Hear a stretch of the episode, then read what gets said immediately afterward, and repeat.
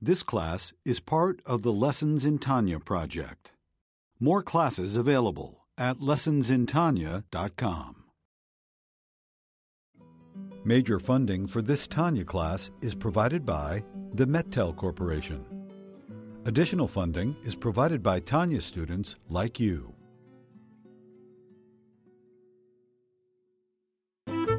Lessons in Tanya. The Tanya of Rabbi Schneur Zalman of Liadi, taught by Rabbi Ben Zion Krasniansky. Tanya's text elucidated by Rabbi Yosef Weinberg.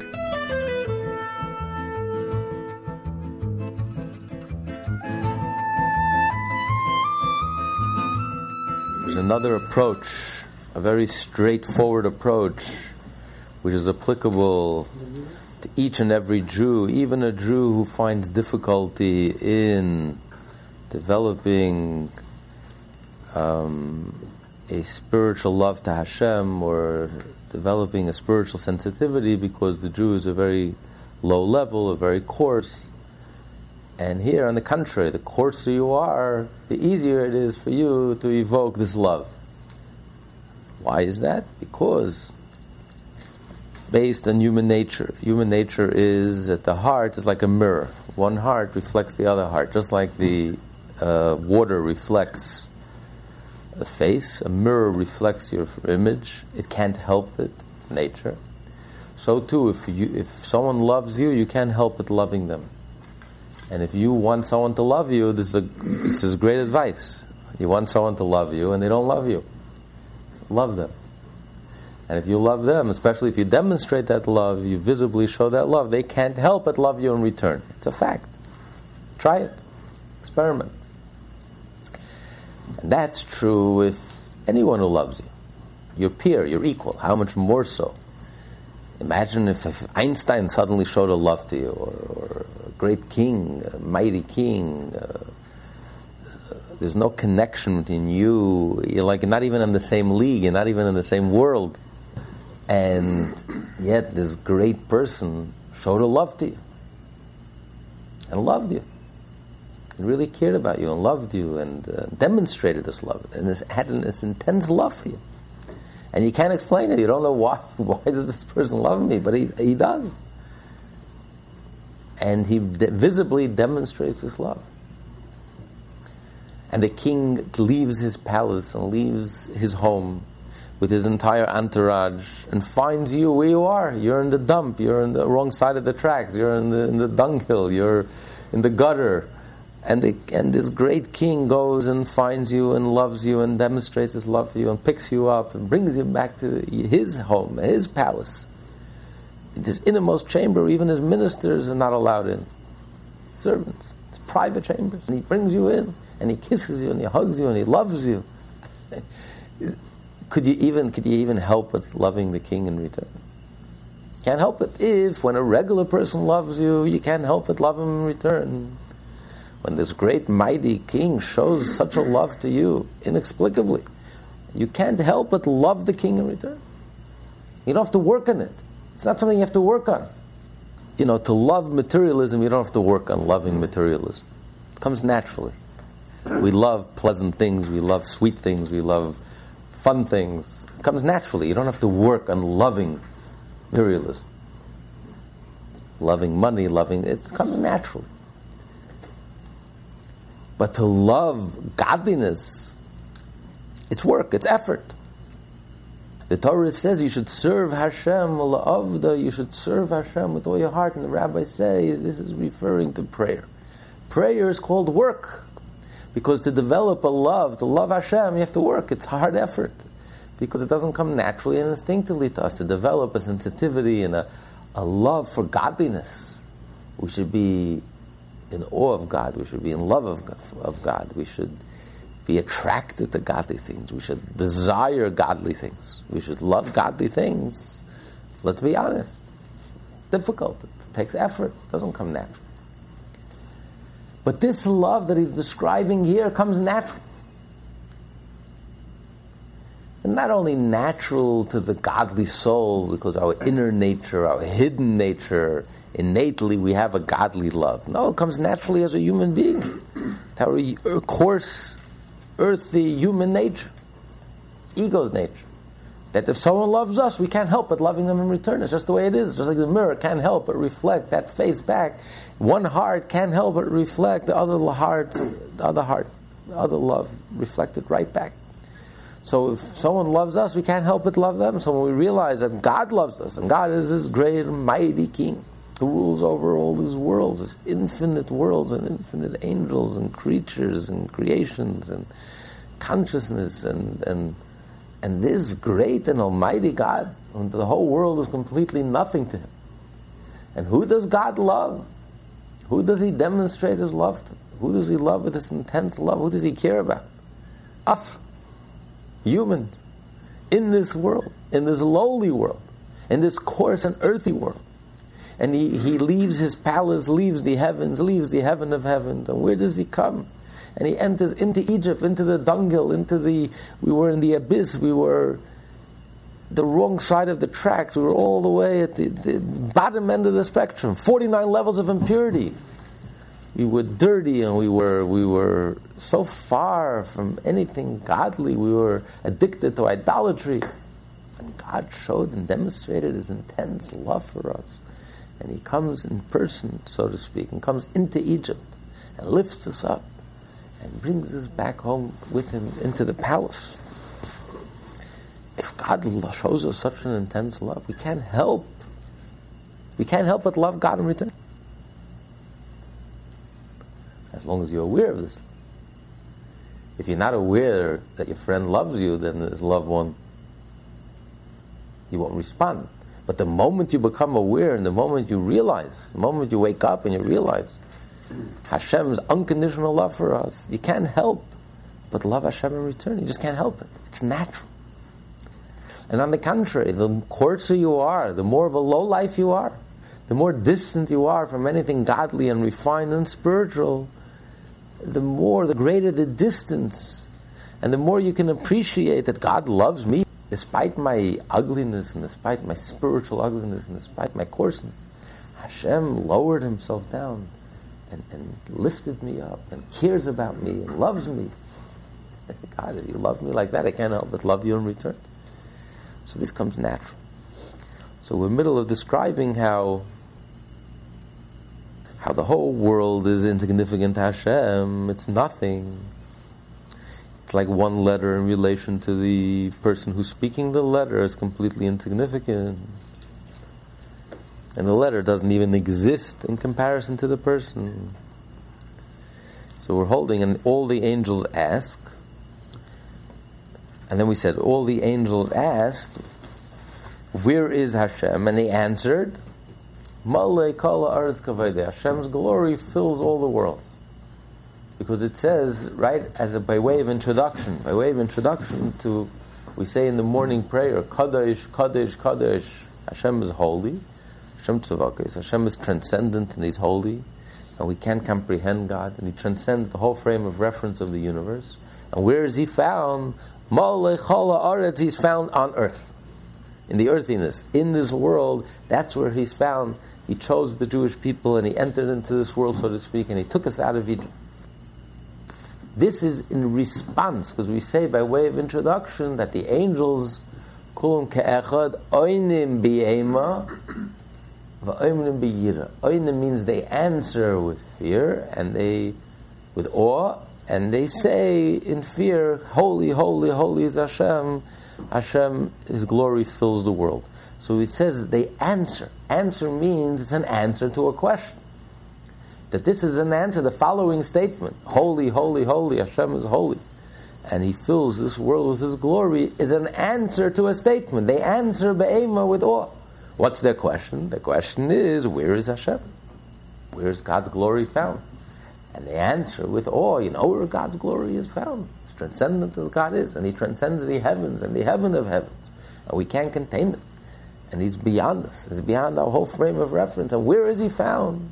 Where is He chosen as His home, as His place? In this physical world. And He chose the Jewish people. And He took them out of Egypt. Egypt was the most decadent, the most degenerate of all the countries. Just like every we find every human body part we find also equivalent on earth. That we find in the verse, Eine haaretz, the eyes of the earth, the ears of the earth. So too you have the ervas haaretz. Where is the most, the, uh, that part of the earth? That's called Egypt. Egypt is called ervas haaretz. It's called the, the um, obscenity of the earth. It was a country that was obsessed, obsessed, addicted and obsessed with degenerate behavior. That's what it says. Egypt was that type of country. Like the United States? Everyone can draw their own comparison. But um, it was a nation that was obsessed and degenerate and corrupt and decadent. It says that uh, it was a country that acknowledged, um, officially acknowledged homosexual marriage, officially acknowledged lesbian marriage, officially acknowledged uh, um, one woman would marry two husbands. It was just a completely out of, out of no bounds, no boundaries, out of control, completely decadent and uh, degenerate country. And Hashem took us out of Egypt, out of this environment. And the Jews were influenced by this environment. We, we were influenced. And Hashem took us out of Egypt. And they were steeped in idolatry. And he personally took us out of Egypt. So Hashem tells Moshe that I see the pain of my nation. I know its pain and its hurt, and I will go down to save the Jewish people from the hands of Egypt. Now, and we find later on, Hashem, in person, Hashem hit all the firstborn. The tenth plague came directly from Hashem. All the other plagues came through Hashem's emissaries, through the angels. Everything in this world comes through the angels. Everything is Hashem. Angel, but Hashem works through the angels. When it came to the plague of the tenth born, Hashem did it in person. He didn't delegate it, no emissaries. Hashem did it in person. And the question is why? And there are a few reasons given. Why Hashem couldn't save the Jewish people? Why did Hashem have to save? Why couldn't he send an angel? One explanation that's given is because Egypt was so corrupt and so decadent that even the angels couldn't handle it. even the pure spiritual angels, they just couldn't handle the environment. They couldn't even, they couldn't come down into Egypt go down into the Egyptian homes, into each and every home, and carry out Hashem's mission of killing every firstborn. They just couldn't, couldn't. It was too oppressive. This, it was so thick. The darkness, the spiritual darkness, the corruption was so thick that they just couldn't handle. But this is a very difficult explanation because how about the other plagues and, and you know why couldn't the angel be Hashem's agent? Another explanation is given that because it would be very difficult for the angels to carry out this mission, because the mission was that every firstborn should die. Many times, um, and that's why the Egyptians got hysterical, and they said, "Oh, we're all going to die. Get the Jews out, or else we're all going to die." Why did they? Why did they say we're all going to die? Because many times, five people died in one single household. Why? Because they were immoral, they were not faithful. The woman was immoral, and she had children from five different lovers without the husband's knowledge. So they, there were five all firstborn. And therefore they died, and no one knew what was going on. What's, you know, we, Moses says only the firstborn is going to die. And all of a sudden they discover there's a lot of firstborns, a lot of surprises. Now, the angel couldn't differentiate because you're talking about maybe 70, 80 years later. Who, you know, to differentiate who, who comes from who and who's, who's, who's, from, who's from who, you know, it gets very confusing. You know, even an angel, is, his knowledge is tremendous, but his knowledge is limited. So Hashem himself had to come down. Only Hashem knows as an instant knowledge and knows everything and instantly knows who's who and what's what and who who dies and who fits into that category, who doesn't. But these are all explanations that explain why, so to speak, Hashem had no choice, but he had to in person carry out the tenth plague of hitting the firstborn. But Alter Rebbe says here, no, that's not the reason why Hashem came down. Ultimately, the reason why Hashem came down in person was because he loved the Jewish people. With such an intense love, he didn't want to delegate it to anyone. Because he came in person to redeem the Jewish people. Because the plague of the firstborn was a unique plague. Because what happened was, simultaneously, at that very moment when the clock struck midnight, at that very moment, two things happened. The Jewish people were redeemed, and the Egyptian firstborn died. It wasn't like at one moment the Egyptians died, and the next moment the Jewish people were redeemed. Not two different moments. One moment. At that very moment, when at midnight, two things happened. And Rashi explains that the primary, the Torah uses the language v'avarti. We discussed this on Shabbos. V'avarti means I pass through. That according to Rashi, the main reason why Hashem revealed himself was to redeem the Jewish firstborn. That was his primary concern. And out of his intense love for the Jewish people, he didn't want to delegate it. He says, I am going to redeem them myself. Everything else I do in this world, I do through angels. But this I'm going to do myself. Because out of his intense love for the Jewish people, he came into the dunghill, into Egypt, lifted us up from the 49 gates of impurity at that very moment. But simultaneously, as a result of Hashem's revelation, as a result, it's almost like through the king passing through, at that moment, all the Egyptian firstborn also died. But that wasn't, that wasn't the primary purpose of why it had to be Hashem in, in person. Hashem in person was because I, he came, he descended into this world and re- revealed his, himself, revealed his essence in order to redeem the Jewish people. At that very same moment, when there was this intense revelation of godliness, two things happened the Jew who had this godly spark, that godliness within the Jew emerged and surfaced and was redeemed and released and freed. It's like that fire in the flintstone. You strike the flintstone and suddenly the fire came out, the spark came out. So a Jew is a Jew is a Jew. That spark is there.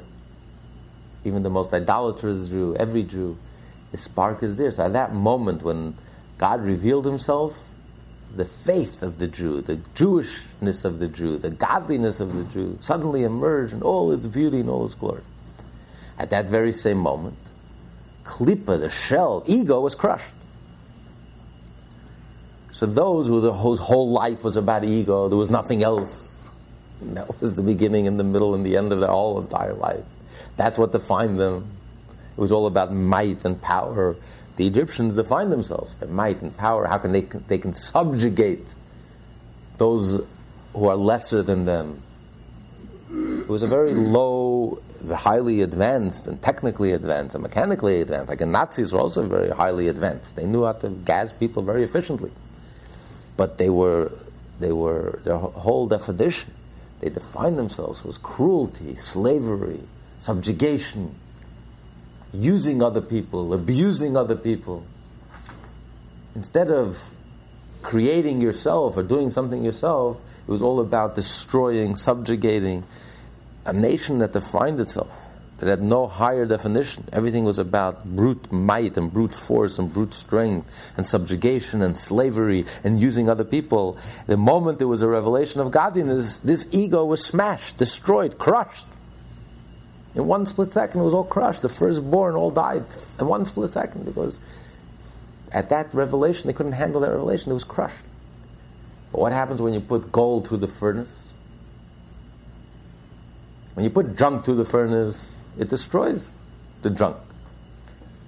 But when you put gold through the furnace, it strengthens the gold, it purifies the gold. It comes out pure gold. So there was one furnace, there was one revelation of godliness, tremendous revelation of godliness. What happened as a result is the klipa, the ego, was crushed. But within the Jew, the ego was anesthetized, was put to sleep, put to rest. What happened when you crack through the ego? That spark came out. The matzah came out. When the chametz couldn't rise, the ego, the chametz that represents the ego, was anesthetized and silent. All of a sudden, the faith leaped out. that innocence, that purity that was buried and submerged within the Jew, that faith, emerged in all its purity and all its glory. And that was the primary purpose of Hashem re- revealing Himself in person. He came out of His love, unconditional love for the Jew. And He came to redeem His, his chosen people. And He came to redeem them and to release them. And therefore, he, re- he, we had this intense revelation that never existed before since the creation of the world. Such an intense revelation, a miraculous revelation, on such a global, a global scope that Hashem basically humbled the world's mighty superpower, which was completely, hopelessly corrupt and decadent, and, and Hashem destroyed, destroyed its might and destroyed its power and destroyed that arrogance and that ego. Uh, but the purpose, but that was almost incidental. Like he passed through Egypt, but the purpose was to redeem his children, to redeem the Jewish people. So Hashem showed such a love for us, such an intense love for us, in order to bring us close to Him. And that's what we left off in the bottom of page 687. In order to bring them near to Him in true closeness and unity, the real attachment of soul so that the Jew's soul will be truly bound up with the Almighty. This is also so regarding the Torah, concerning which Hashem says, I have written and given my soul to the Jewish people by giving them the Torah. Thus, not only is the Jew's soul truly bound up with Hashem, but Hashem's soul too is united with the Jew. Saying even a Jew who's is very selfish and doesn't care about anything godly. So, what connection do I have to, to Judaism? What connection do I have to godliness? I just love myself. I love to indulge. I love to enjoy life. I love to. What connection do I have to anything spiritual? I'm just not into it. So you have to remember who was the Torah given to? The Torah was not given to angels. The Torah was given to the Jewish people at their lowest point when they reached their nadir. It says, had the Jewish people remained in Egypt another moment, they would have been lost forever. They would have reached the 50th gate of impurity. Had Hashem redeemed them at midnight, one moment after midnight, it would have been too late. So Hashem, out of his unconditional love for the Jew, jumped in and saved the Jew at the last moment before it was too late. So, who did Hashem demonstrate his love to? Who did he give his Torah to? Not the angels. On the contrary, when the Jew reached the deepest levels of impurity, of darkness, and there Hashem lifted him up and gave him the Torah. So when a Jew realizes how much Hashem loves us, even in our sorry state of being, spiritually backward state of being. So no matter how backwards we are spiritually, no matter how gross and coarse and selfish and self-centered and self-absorbed, and we are insensitive to anything spiritual or godly or holy, we can't help but love Hashem. How can we not love Hashem in return? As we are in our state of lowliness, lowliness because of our state of lowliness. Look how much Hashem loves us. How can we help but reciprocate Hashem's love for us? So this is a straight path for every one of us to develop a natural, a fiery, a passionate love for Hashem and for His Torah and for His mitzvah. And we won't let anything get in the way. We won't let anything stop us. Nothing could stop us from pursuing Torah and mitzvah because returning Hashem's love for us. When we realize how much Hashem cares for us. When you realize that someone cares, cares for you, you can't help it but be moved. Maybe it's difficult for us to relate to it because very few people, maybe not very few people care for us. But if you meet someone who really cares for you, really loves you and cares for you, you're moved. You can't help it. Someone said yesterday a beautiful story. My son-in-law mentioned that there was a Jew who was very sad and very depressed, and he decided he reached the end of his rope you know, the end of his life. He couldn't handle the pressure and he felt lousy about himself, felt lousy about life, and he decided to take his life. It. Bring an end to his misery. Why go through 120 years of this misery? Someone convinced him before he makes his decision, he should go visit the Lubavitcher Rebbe. So he goes, visits the Rebbe, and he tells, he pours out his heart. He tells the Rebbe, "I have this miserable life, and uh, I just can't take it anymore. I'm in such pain, and it's just not worth it. I don't, I don't have the energy. I have no morale left. No. So I decided that I'm going to jump off the bridge. That's it. I, I'm going to commit suicide. No point.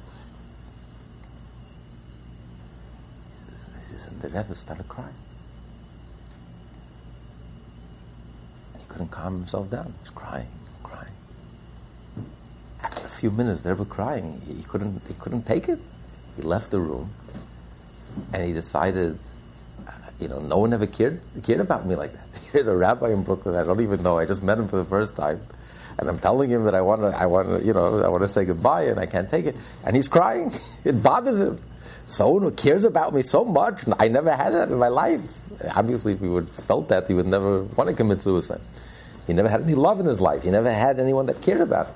But when he saw this genuineness, you know, you can't cry. It's not Hollywood. This is he saw the Rebbe was genuinely crying and upset. It bothered him so much that you know that he says, you know, I, I, someone loves me so much, someone cares about me that much. Said, how can I, how can I, uh, you know, end my life? If someone cared about you, you can't help but care about them in return, love them in return. If someone really cared about you, if you've been lucky enough to feel that and experience that in your life, where someone really cares about you, you can't help but but love that person with every fiber of your being, every bone in your body. You just can't help it. So when you realize how much Hashem cares about us, how much Hashem loves us, and He cares about us, every one of us. And not only He loves us because we're so great and noble and spiritual and elevated and angelic and heavenly, and no.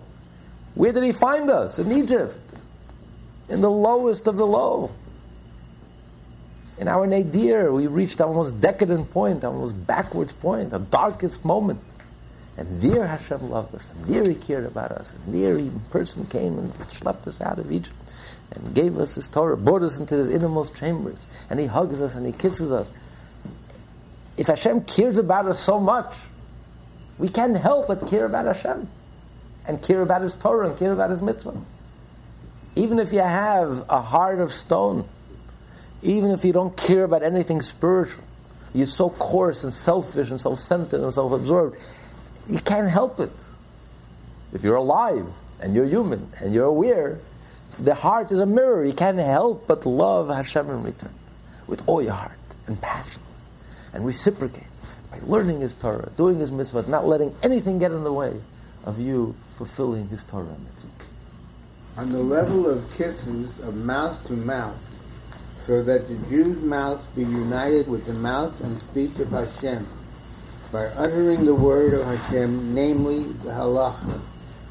When a Jew speaks and studies the words of, of the Torah, in his, his speech is united with supernal speech in a manner of kisses, of mouth to mouth. This unity, however, is external in compassion with the deeper and more inward union of spirit and spirit as explained in the previous chapter. This deeper level of unity is also attained through Torah study. And the fusion of spirit of, of man with spirit of Hashem, namely the comprehension of the Torah and the knowledge of His will and wisdom. So when you kiss, when you kiss in love, when you kiss, there's two aspects. There's the physical aspects, a lip touching a lip, but there's the deeper aspect. It's the spirit touching the spirit. The lip touching the lip is an expression of what you're feeling inside. And it's the spirit touching the spirit. You want to get closer to the other person and you love the other person, you want to become one. It's an expression of that inner spirit. So too, when a Jew studies Torah, you have these two aspects. You, wor- you say the words of Torah, like we're doing right now. We're saying the words of Torah, our lips. But there's also the inner aspect. Our mind is fully engaged, understanding what we're learning, going deeply into what we're learning, understanding. So our soul, our spirit is touching the soul and the spirit of Hashem. So it's a physical connection, it's a kiss, it's the words, but it's not just the words, it's also our soul is touching and becoming intimate with the soul of Hashem by understanding the reason behind the law and understanding the reason behind the Torah and understanding what we're learning. That's the mitzvah of studying Torah. Mitzvah of studying Torah is not just to say the words, it's to really understand what you're learning. Engage your mind and understand on your level. Really go deeply into it and really truly understand it. So then it's an intimacy of spirit and spirit, which is also expressed by the kiss, the physical kiss, by physically saying the words of, of Torah. When Torah is studied with comprehension, the person knows both God's will and wisdom. Knowing the halacha, the law that determines that an object is, say, either kosher or non kosher, constitutes the knowledge of God's will, while comprehending the reason for the halacha relates to God's wisdom. Which are truly one? God's will and wisdom are truly one with Him. Hence, through Torah study, Jews become united with God in the manner of union of spirit and spirit. That's the nature of the mind. When you understand something, it becomes one with you, inseparable with you. It becomes like your blood. When you digest food, it becomes part of your bloodstream, it becomes part of you, inseparable from you.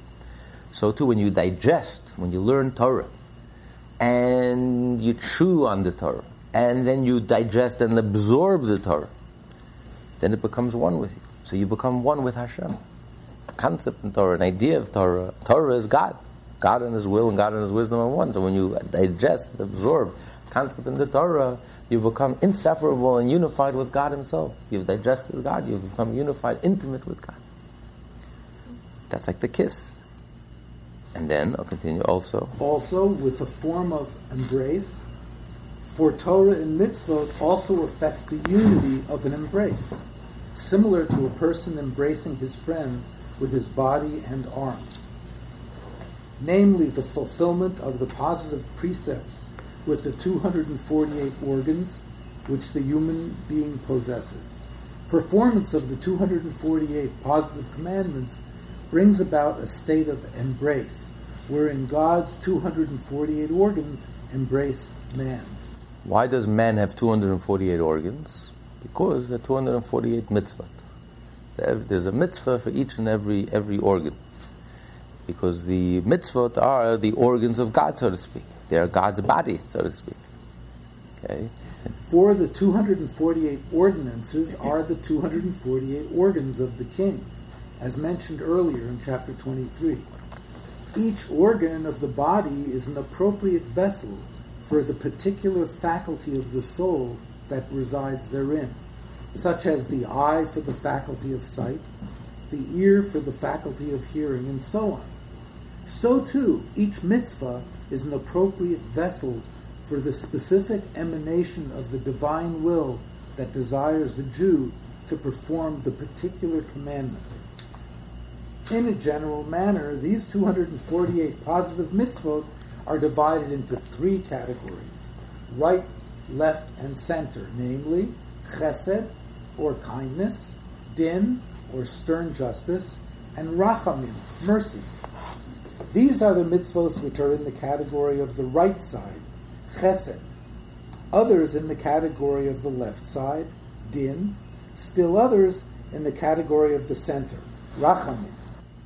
So you have certain mitzvot that are expression of kindness, giving tzedakah. You have certain mitzvot that are expression of gevura, like elevating, like give, giving tithing, um, elevating yourself towards Hashem.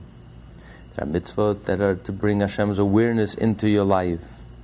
And then you have mitzvot which are in the category of the center, of rachamim, of mercy. Continue. These are Yeah, continue. the two arms in the body. Chesed is the right arm, Gevura or Din is the left, and Rachamim represents the body, the center. Just as when a person embraces another, he does so with both arms and his body, so too do the two arms and body of the mitzvot embrace the Jew who performs them. So when Hashem is embracing us through the mitzvot, it's Hashem's sense of touch, so to speak. Hashem is embracing us fully, totally. Just like when you embrace someone, you embrace their whole being, even their back. You embrace every part of them. And the person who's embracing is embracing them with his two hands and, and his body. You're totally embracing, encircling the other person. So this is also a form of love, of intimacy, when you embrace someone. So Hashem is kissing us, and it's a shearing also of spirit and spirit, the innermost spirit. That's inner, inner intimacy, which is represents the studying of Torah. And then you have, through the doing of the mitzvot, by doing all of the mitzvot, we have the right hand and the left hand and the body. All of the mitzvot, Hashem is fully embracing us. So we are completely intimate with Hashem through Torah and mitzvot. This is the meaning of the text of various blessings pronounced before one fulfills the mitzvah. Blessed be he who has betrothed us by his commandments. The Hebrew word kidshanu, generally rendered, who has sanctified us, is here rendered. Who but betrothed us from the Hebrew word kiddushin, betrothed, from mitzvot to ar. Like a man who betroths a wife, so that she be united with him in a perfect bond, as it is written, he shall cleave to his wife, and they shall be one flesh. We usually translate Asher Kiddushanu, Hashem sanctified us with the mitzvah. But he's saying, Mikadesh, Kiddushanu also comes from the word Kiddushin. It's a marriage. Because a Jew is married to God. We're intimate with God. A mitzvah is not just a commandment, but a mitzvah is when a Jew is married to God. And by doing the mitzvah, we are being intimate with God. Just like in a marriage. A marriage, it's the deepest attraction, the most profound, the most powerful attraction. In Judaism, sexuality is the holiest. It's called holy. Most cultures don't associate the women and holiness, but in Judaism, marriage is holy. The bedroom is the holy of holies. This attraction between men and women, husband and wife, is holy. It's very powerful. It's profound. It's the deepest and the holiest, and touches our very core and essence. And it touches every fiber of our being, every bone in our body. 100%. Absolutely. Totally. Intimately. So to us, marriage is the ideal. Marriage is not a necessary evil, a compromise to human nature, and the ideal is to be a monk, a nun, a Buddha. That's not the Jewish ideal. As a matter of fact, the high priest, the holiest Jew, is not allowed to enter on the holiest day of the year into the holy on Yom Kippur, into the holiest spot in the Holy of Holies, unless they're married. He's a half a person, unless he's married. Because marriage is modeled on the marriage of the Jewish people and God. That's why in the Torah, God is always referred to as He. Not because the Torah was written by men, but because it's a marriage. Mount Sinai was a marriage. It's not just about rules and laws. God gave us a constitution. God gave us a legal document. Torah is a marriage. It's a relationship between the Jew and God. And a relationship, it's two half of souls. It's, it's, it's, it's a mutually attraction, mutual attraction. So when Hashem is attracted to us, we can't help but be attracted to Hashem. It's the most natural thing in the world. The most profound, the deepest, and the most natural. So when Hashem is attracted to us, and Hashem, we can't help but be attracted to Hashem and reciprocate. And when we attracted to Hashem, we are and become intimate with Hashem. We become intimate with every fiber of our being, every bone in our body. So it involves kissing, it involves hugging, and it, we become completely intimate. And like he's going to say, it's much more than physical intimacy we only use that as an analogy, an incomplete and inadequate analogy, because physical intimacy is the closest that we can get to the concept of becoming intimate, where two people become as one.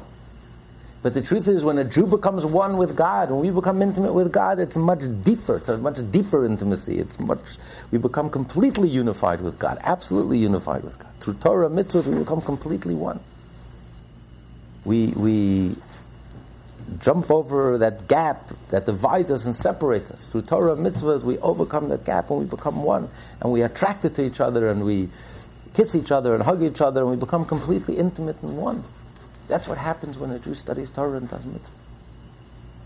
And that's also what happens when a Jew prays. Baal Shem Tov says, why does a Jew shake when he prays? So the code of Jewish law is brought down because the soul is compared to a candle, and the candle flickers, the candle moves, a candle shakes, because the candle jumps, the candle wants to yearns to go up. You have to force the candle down. So the soul yearns for godliness. You have to force it down so the candle is moving. That's the nature of a Jew. By the way, it's uniquely Jewish.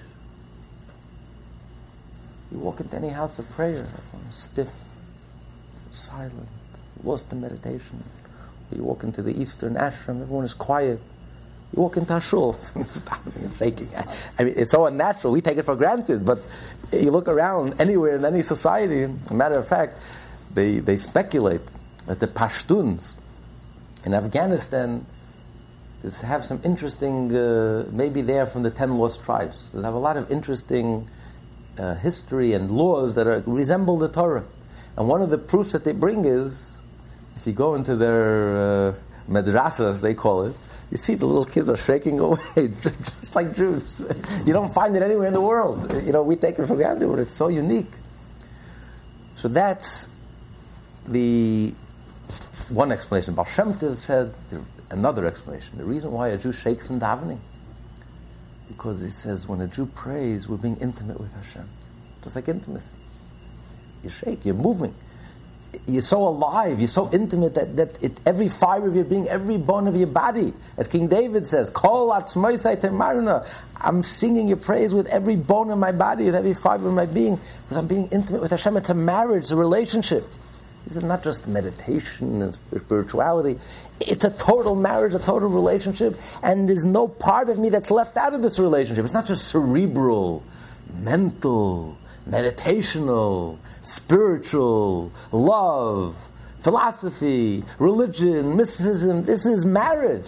Marriage is 100%. It's total, it's absolute, it's physical conscious, subconscious, emotional, psychological, every part of me is completely 100% focused and concentrated at that moment. We, a Jew is intimate with God. And that's why we physically shake when we pray or we study Torah. So this is Asher Kiddushanu. Every time we do a mitzvah, we say Kiddushanu. This is a marriage, a relationship. And that's why we're motivated to do the mitzvah. What's the motivation of the mitzvah?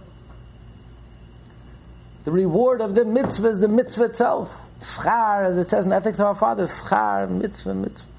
What's mitzvah? Commandment. What's the root of the word mitzvah? It's a connection, it's a link. Every time I'm doing a mitzvah, I'm hugging, God is hugging me, I'm being intimate with God.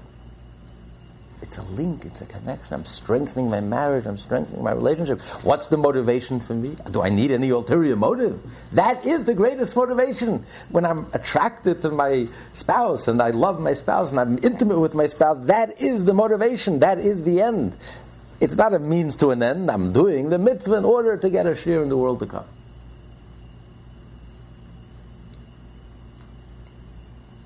You know, to do the mitzvah for ulterior motive Someone gave a very simple analogy. He says, Imagine if a doctor was working on the biggest breakthrough in medicine, the cure for cancer.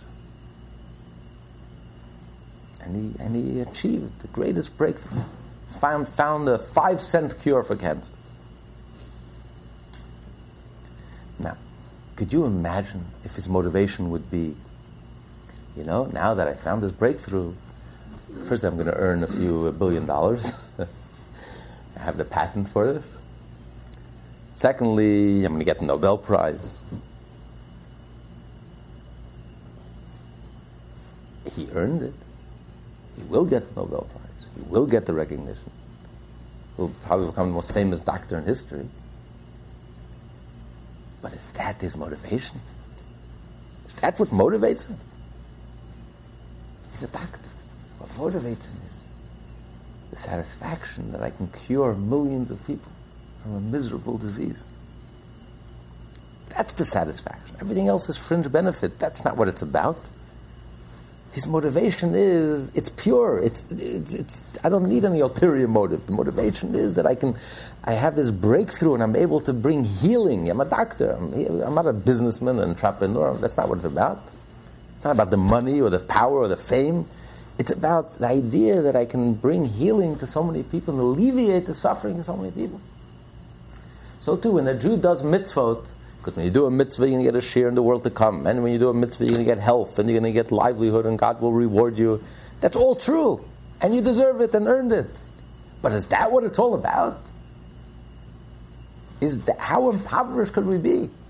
The reward of the mitzvah is the fact that I'm intimate with God. What do I? Any, everything else is fringe benefit that God loves me and is attracted to me, and I can't help but be attracted to God in return. And every time I do a mitzvah, I'm being intimate with God and expressing my love for God. And it's a link, it's a connection, it's strengthening my link. That is the greatest reward I put on the tefillin, the fact that I'm putting on the tefillin and I'm connected with God. I light the Shabbat candles at that moment, I'm connected with God. That is the reward. Do I need a greater reward? Like the act of intimacy, that is an end in itself, not just a means to an end. Otherwise, Judaism is so impoverished external, superficial. Rewards. Who's thinking about rewards? Who cares about rewards? Is that what motivates me? Is that what excites me? Is that what this is all about? What it's all about is kiddushanu. It's a kiddushin. It's a marriage, a relationship. And I'm intimate with Hashem. And that's the most rewarding thing. I don't need anything else. That is what it's all about. Being one with Hashem. That is it. That's an end in itself. I'm happy right now and here. Not the world to come. What world to come? The world to come, I can't do any mitzvah. Where can I be intimate with God? Not in the heavens, not in the heavens of heavens. You know where I can be intimate with God? In this world, when I have the mezuzah and I have the tefillin and I'm studying Torah and I'm a human being and a soul and a body in this physical world, only here I can be intimate with God. Why would I give this up for the world to come? The world to come has nothing on this world. The world to come is, is absolutely nothing in comparison to the mitzvah.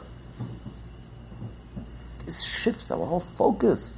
This changes our whole, our whole perception. Like that story with the chassid who worked on his nature and his personality and his character, and he really worked very hard on himself, and he spiritualized himself and sensitized himself and meditated and fasted and, and uh, focused and he worked very hard on himself. He wouldn't go to bed at night, he wouldn't sleep in a bed, he would fall asleep studying every night, and he really worked very hard on himself. But the poor fellow worked, the poor chassid worked himself to death. You know, he didn't eat properly, he didn't, he didn't take care of himself. And he was dying on his deathbed, a young man, his 40s, surrounded by his friends and um, obviously, it was the last moments of his life. It was uh, late at night, after midnight.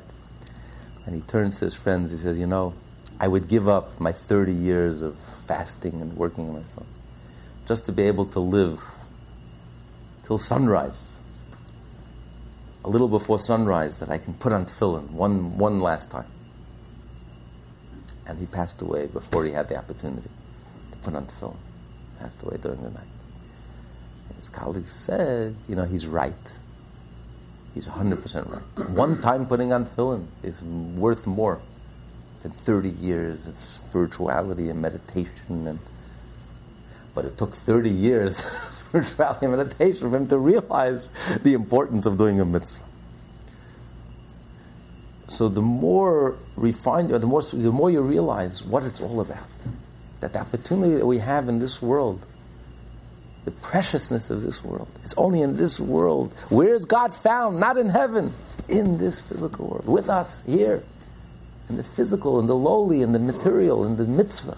When we do a mitzvah, we have the opportunity to become intimate with God. When I'm one with God, why do I need anything else? It's a step down, it's not a step up. This is it. This is what it's all about. That's my motivation. No ulterior motives. Am I thinking about the world to come? Who cares about the world to come? That's not what it's about. The reward of the mitzvah is the mitzvah itself, the fact that I'm connected with God. Vice versa. What's the punishment for sin? Lightning is going to strike. No. The sin itself is the worst punishment. I have this intimate relationship with God. God loves me, and He cares about me. So visibly, so obviously. He demonstrates His love for us. And and I just went ahead nonchalantly. I have this marriage and this relationship, and I went ahead and did something to ruin this marriage, to destroy it, to, to do something like I don't care about this relationship. That is the worst punishment. do I need any worse punishment than that? And does it matter if it's a great mitzvah, if it's a small mitzvah, if it's a minor mitzvah, if it's a major mitzvah? Oh, I only keep the big mitzvah, the important mitzvah. The small things, I have no time for the small things. Like in marriage, oh, well, the big things I take care of. On a wedding anniversary, I'll take you out. The small things on a daily basis, help out in the house, take out the garbage, be nice, uh, you know, kiss you good morning, say a kind thing every day. No, these things I haven't. Only the big things. That's not a marriage. In a marriage, it doesn't matter big, small. Anything I can do to strengthen the relationship is buying a flower, a small thing, a very small thing. Taking out the garbage, the smallest thing, anything I can do to strengthen the relationship. That's my motivation anything that I can do that will harm this relationship, diminish the relationship, doesn't matter big or small. Why would I do it if I have something so precious and so special? And, and I have this powerful attraction, I have this powerful love, this mutual reciprocal love. Why, why would I do anything to harm, to sever, to cross this, this, this boundary, to cross this relationship? It makes no sense. That is the worst punishment. I, the sin itself, the act of the sin, I don't need any worse punishment. That is the worst punishment. So this shifts our whole understanding, our whole relationship, what Judaism is about, what mitzvot are all about. It's a marriage, kiddushanu. Every time we do a mitzvah, we're intimate with God. And which is also why why a Jew finds the exile so intolerable and so unbearable. Why a Jew has such a sense of urgency that we need Mashiach now. For us, the thought that Mashiach is not going to come until tomorrow morning. Right now it's 8:10 p.m. Tuesday 8:10 p.m. For us, the concept that God forbid Mashiach is going to show up tomorrow morning is unbearable. Why? Because kiddushanu comes from the word kiddushin. A Jewish marriage is made up of two parts. Jewish marriage is unique. You don't find this in any other marriage not before the giving of the Torah, and today not amongst anyone. The whole idea of a Jewish marriage is made up of two parts. The first part is called the Kiddushin, when the chassan, when the groom gives the bride the ring, and it's called the betrothal. In the olden days, the first part of the marriage, the betrothal, and the second part of the marriage, where they actually moved in and lived together, was separated. It was like a year apart. First, he betrothed her, and for all practical purposes, they become full fledged husband and wife, but they're not, they're not allowed to live together. They don't live together yet. But if, God forbid, they're unfaithful, it's committing adultery because they're, they're married, but they don't live in together. And then a year later, they would move in together. That's called the chuppah. Two different parts of marriage. So it says that Mount Sinai is the first part of marriage, kiddush, the betrothal. Mashiach will come that will be when God consummates the marriage, when God moves in with us and lives with us. So, Mount since Mount Sinai, 3,320, almost 22 years later, God has not yet consummated his marriage. For a Jew who learns the 46th chapter of Tanya, and obviously learned the 40, first 45 chapters of Tanya, who understands what this relationship with godliness, what this is all about. Every time you do a mitzvah, you're expressing your love for God. Every time you're studying Torah, you're expressing your desire to be intimate with God. Every time you do an act of kindness, it's because God is kind with us. God loves every one of us, so we in turn have to love everyone in return. Eh, we're praying, we're talking to God Everything that we're doing is an expression of our love for God. So for us to have the status quo where we only have the first part of marriage, even though we're considered husband and wife, but not to consummate the marriage, us it's unbearable. As King Solomon says, King Solomon writes in the Song of Songs, God, please kiss me.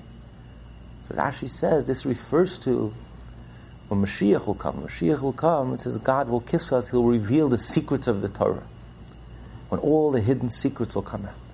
When godliness will be revealed. Right now, godliness is not revealed. We do the mitzvah, and we know that we're doing something godly, and something godly is happening. It's a link, it's a connection, something real is happening. It's not a ritual and a custom. We're experiencing something. But it's hidden, it's not revealed. It's in a vessel, 248 limbs, 248. Every vessel contains its energy, the eye contains the soul's ability to see. It's contained. The godliness is contained. When Mashiach will come, godliness will pour out, it will be overt. You walk down the streets and you'll sense godliness. Godliness will become palpable and tangible. It will not be contained, it will no longer be contained. Godliness will over, overflow, it will be obvious to the naked eye. That hasn't happened yet. All we have now is the betrothal. Godliness is contained in a limited way. Mashiach will come, will be unlimited. God will become truly intimate, consummate the marriage, and godliness will be completely no more, well, the world will no longer be opaque. Instead, the world will become transparent. Godliness will become completely true. So for a Jew, the status quo, where we only have the first level of the marriage, the kiddushin, and not the second level is unbearable. Here we're spending, every one of us, every Jew around the world, every day and all day, is spending and dedicated to our marriage, our love, and our relationship with God. And we're expressing our love to God every time we do a mitzvah, every time you put on tefillin, kiddushanu, you're saying it again. I'm married to you, Hashem, and I'm expressing my love to you. You love me, and I love you, and I can't help but love you in return, because like the heart to the heart, it's an attraction, the most powerful attraction in the world, husband and wife. I can't help it. It's the most natural thing in the world. The deepest, the most profound, the most genuine. It's beautiful. The marriage between husband and wife is the most beautiful thing in the world. It's the holiest thing in the world. Sexuality, intimacy is the holiest thing, is the most beautiful thing in the world.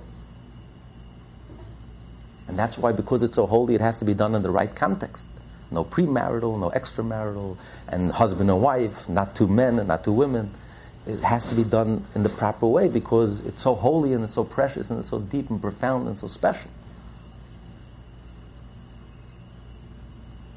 So here we are every day of our life expressing our love for God. So the thought that we're only betrothed and we haven't consummated the marriage, it's intolerable. It's unbearable. It's too painful. 3,322 years. God hasn't consummated the marriage. For a Jew, there's such a sense of urgency. You know, you can't go, you can't be an observant Jew and go about your life studying Torah, doing mitzvot, giving tzedakah, leading a good life, and not thinking about Mashiach. It's so unnatural. What do you mean? Do, do, you understand what this is all about? Do you understand what a mitzvah is all about? It's Kiddush It's the betrothal. We want to be intimate with God. Do you understand what studying Torah is all about? You're studying the Talmud because it's so brilliant and it, it, it's mind boggling and it's so interesting. Because when you're studying Torah, you're becoming intimate with God. You're studying God's will and God's wisdom. And the deeper you go into the Torah, and the more you comprehend the Torah, and you understand the Torah profoundly and in, in, a, in a very profound way, the more intimate you are with God. So everything that you're doing and giving tzedakah and doing the right thing is all about because you want to get close to God. How can it not bother you? How doesn't it get into your kishkis, in your gut? It doesn't bother you that Mashiach isn't there? This, you, you can make peace with the status quo, where godliness remains contained and hidden, and God hasn't consummated his marriage yet. It's so unnatural. If you love someone, if you have a spouse, would you be separated for 3,322 years? And consider, it, oh, what's the problem? We live for thousands of years without Mashiach, God forbid. We can go on for another thousand years. So he won't come. He hasn't come before, yesterday. Why should he come tomorrow? Why should he come? What's the rush? there's, some, there's a disconnect. Only someone who's thinking about the world to come, ulterior motives, who is clueless what Torah is all about, what mitzvah is all about, could even talk like that. Do you understand what this is about? This is a live relationship. It's a live wire. It's dynamic. It's vibrant. It's alive. It's reciprocal. God loves us unconditionally, and we reciprocate in this powerful attraction. And, and, and it doesn't bother you that there's this separation. So, for a Jew who's in touch with the soul of Torah, who's in touch with what's really going on, the fact that God forbid Mashiach won't come till tomorrow morning is unnatural. I need Mashiach now. Because here I am spending all day and every day expressing my love for God. Every time I do the right thing and I, I bend myself and I bend my nature, and it's difficult to do the right thing. I'm only doing it because for Hashem. So all day and every day I'm expressing my love for Hashem. We want Hashem to express His love for us in the most revealed way. He should consummate His marriage. And if Jews really felt this way, and really felt this urgency that we need Mashiach now, and it bothered us, genuinely bothered us, it pained us. We were in agony. Makes how can I dedicate my whole life to Hashem and everything I'm doing is godly, and and Mashiach hasn't come yet. Then surely Mashiach will be here. This moment, now. Not a moment later, but now. You refer to the, the world, the world of Mashiach is the world in which um, godliness will be obvious. So then, how much more remarkable or marvelous or wonderful is it that in this world there are Jews who can uh, reach intimacy with God when God is not revealed. Isn't it more tremendously remarkable that in a world where everything is revealed, it's very easy to understand God is there and what's right and what's wrong and what mitzvah mean. But in the world prior to that time, it's just a remarkable thing. Very good. Actually, I refer you back to chapter 36. It's actually today, what we do today in this environment, when godliness is not concealed, that actually brings Mashiach. It's precisely that dedication and that self sacrifice and that it takes so much out of us, that personal dedication to Hashem, which you see precisely when godliness is hidden and concealed, that's what brings Mashiach. That's what brings the revelation of Mashiach. So it's through our actions, especially in this setting, in this environment. But the ultimate goal is when actually Mashiach will come. Because when we consummate that marriage, that's the more natural state, and that's when, that's when life begins. Not like Mashiach comes and life is over. When you get married, life begins. You have a whole married life ahead of you. But it is this stage that actually brings down, uh, creates Mashiach. So Mashiach is an activistic program. We bring Mashiach today, every time we do a mitzvah, especially in this time of concealment and darkness and difficulty and challenge, and in this, in this environment, every, every time we do a mitzvah, the dedication is so pure and the devotion is so that it moves Hashem. It moves Hashem on the deepest level, and that's what's going to bring Mashiach. That's what's going to trigger Mashiach. That's what's going to trigger that revelation, that intense revelation. But, but a Jew has that yearning and that longing. You know, we are here and we know what our divine mission is, and we're fulfilling our divine mission. We're doing the mitzvahs, we are faithful, we are loyal, but that longing and that uh, yearning, we long and yearn for, for, for the redemption. A Jew longs and yearns for the redemption, even though we know that we are on a divine mission and there is a divine purpose to where we're at and, and, and Hashem created, Hashem put us in this situation. It's not like we chose but on the other hand, we have this, this profound longing and yearning and desire. And, um, and that's also part of it. That will also bring Mashiach. Because Mashiach, you need that longing and yearning. If we don't long for Mashiach and we don't yearn for Mashiach, if we're content and we're satisfied, can't come. He's waiting for that that hunger. You know, Mashiach is an answer to a need. If you have no question, if you have a burning need and a burning question, and, if you have that question, Hashem, get me out of exile, then, then can come the answer. If you have no question, you have no need, and content and satisfied. Um, because ultimately, ultimately, Hashem is not limited. Why did Hashem have to create the world that way? Hashem created the world that way. Hashem created the world in such a way that the only way to get to Mashiach is we have to go through this difficulty and this challenge and this tremendous darkness. But Hashem is not limited. Who says Hashem created the world? So why, why, does it have to be that way? Hashem should have created the world that we can get the, to Mashiach in a pleasant way. Why do we have to get the Mashiach in such a convoluted and such a difficult uh, way? Hashem is not limited. He can't straitjacket it. So ultimately, we turn to Hashem and say, Hashem, listen, you know, bring us to Mashiach. And, uh, so we have to long and yearn for Mashiach. And when you long and yearn for Mashiach, genuinely long and yearn for Mashiach, only then can Mashiach come. So that's also part of it. It's just doing the Torah, doing the mitzvot, even in this time of darkness, which is an amazing thing. As the Shpola Zayda once said, he cried to Hashem, as if I didn't see with my own eyes a Jew in, in the shtetl in Eastern Europe, a Jew was subjugated, and pogroms, and the poverty, and the difficulties. If I didn't see with my own eyes, and being in exile for 1700 years, if I didn't see with my own eyes a Jew doing mitzvah, I would never believe it's even possible.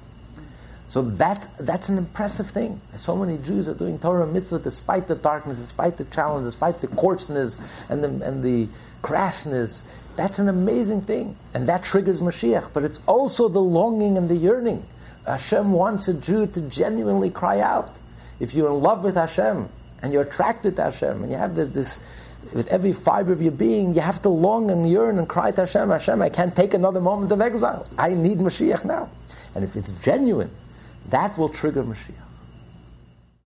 This class is part of the Lessons in Tanya project. More classes available at lessonsintanya.com.